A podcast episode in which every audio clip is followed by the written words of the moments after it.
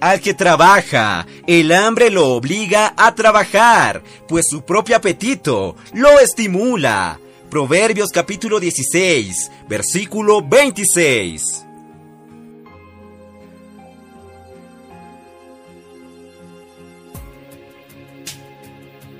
Oh Señor Jesús, amados hermanos, amadas hermanas, queridos amigos, gracias al Señor, estamos en el día 8 de junio y en este día, en el libro Días más Sabios, el título sobre el cual vamos a hablar dice, con el sudor de tu rostro comerás el pan. Oh Señor Jesús. Adán escuchó la voz de su mujer en lugar de obedecer el mandato de Dios, de no comer del árbol del conocimiento, del bien y del mal. Y como resultado, la tierra fue maldecida, y con dolor y mucho trabajo, el hombre ganaría sustento de ella todos los días de su vida. Dios le dijo al hombre, con el sudor de tu rostro comerás el pan, hasta que vuelvas a la tierra porque de ella fuiste tomado, pues polvo eres, y al polvo regresarás. Esto lo vemos en Génesis capítulo 3, versículos 17 y 19. Lamentablemente, queridos hermanos, después de la caída, el hombre pasa muchas horas trabajando para sustentar su cuerpo, hecho del polvo de la tierra. Es decir, el hambre del hombre es lo que lo impulsa a trabajar.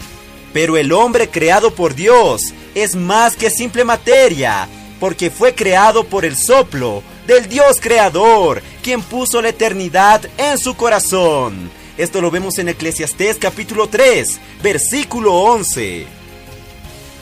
Ahora bien, queridos santos, por un lado, el propio Pablo declaró que nunca comí el pan de nadie sin pagarlo. Antes bien, con afán y fatiga, trabajó día y noche para no ser gravoso para nadie. Y también decía que si alguien no quiere trabajar, entonces que no coma. Esto lo vemos en 2 Tesalonicenses, capítulo 3, versículos 8 al 10. Mas también, queridos hermanos, por otro lado, Jesús dijo que no debemos preocuparnos por nuestra vida psique, por nuestra vida del alma, por lo que debemos comer o beber, porque la vida psique, queridos hermanos, vale más que la comida y el cuerpo más que la ropa. Esto lo vemos en Mateo capítulo 6, versículo 25. Queridos santos, el alma del hombre no es material.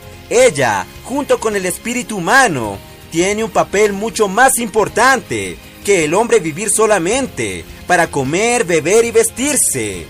Por tanto, no debemos vivir ansiosos por el día de mañana, sino que debemos buscar primero el reino de Dios y su justicia, y todas las demás cosas nos serán añadidas. Esto lo vemos en los versículos 33 al 34.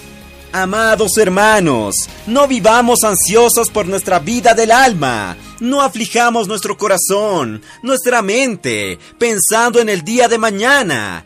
Cada día tiene sus propios afanes y preocupaciones. No nos sobrecarguemos innecesariamente. Depositemos toda nuestra confianza en el Señor, como vemos en 1 Pedro 5:7.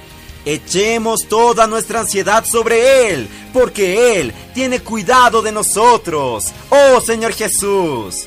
Así que no nos preocupemos por aquello que ciertamente nuestro Señor nos suplirá. Señor Jesús, y si vamos a preocuparnos por comer, que sea por comer Cristo. Y si es por beber, beber Cristo. Y si es por ser vestidos, queridos hermanos, vamos a ser revestidos del nuevo hombre, viviendo en el Espíritu. Jesús es nuestro Señor.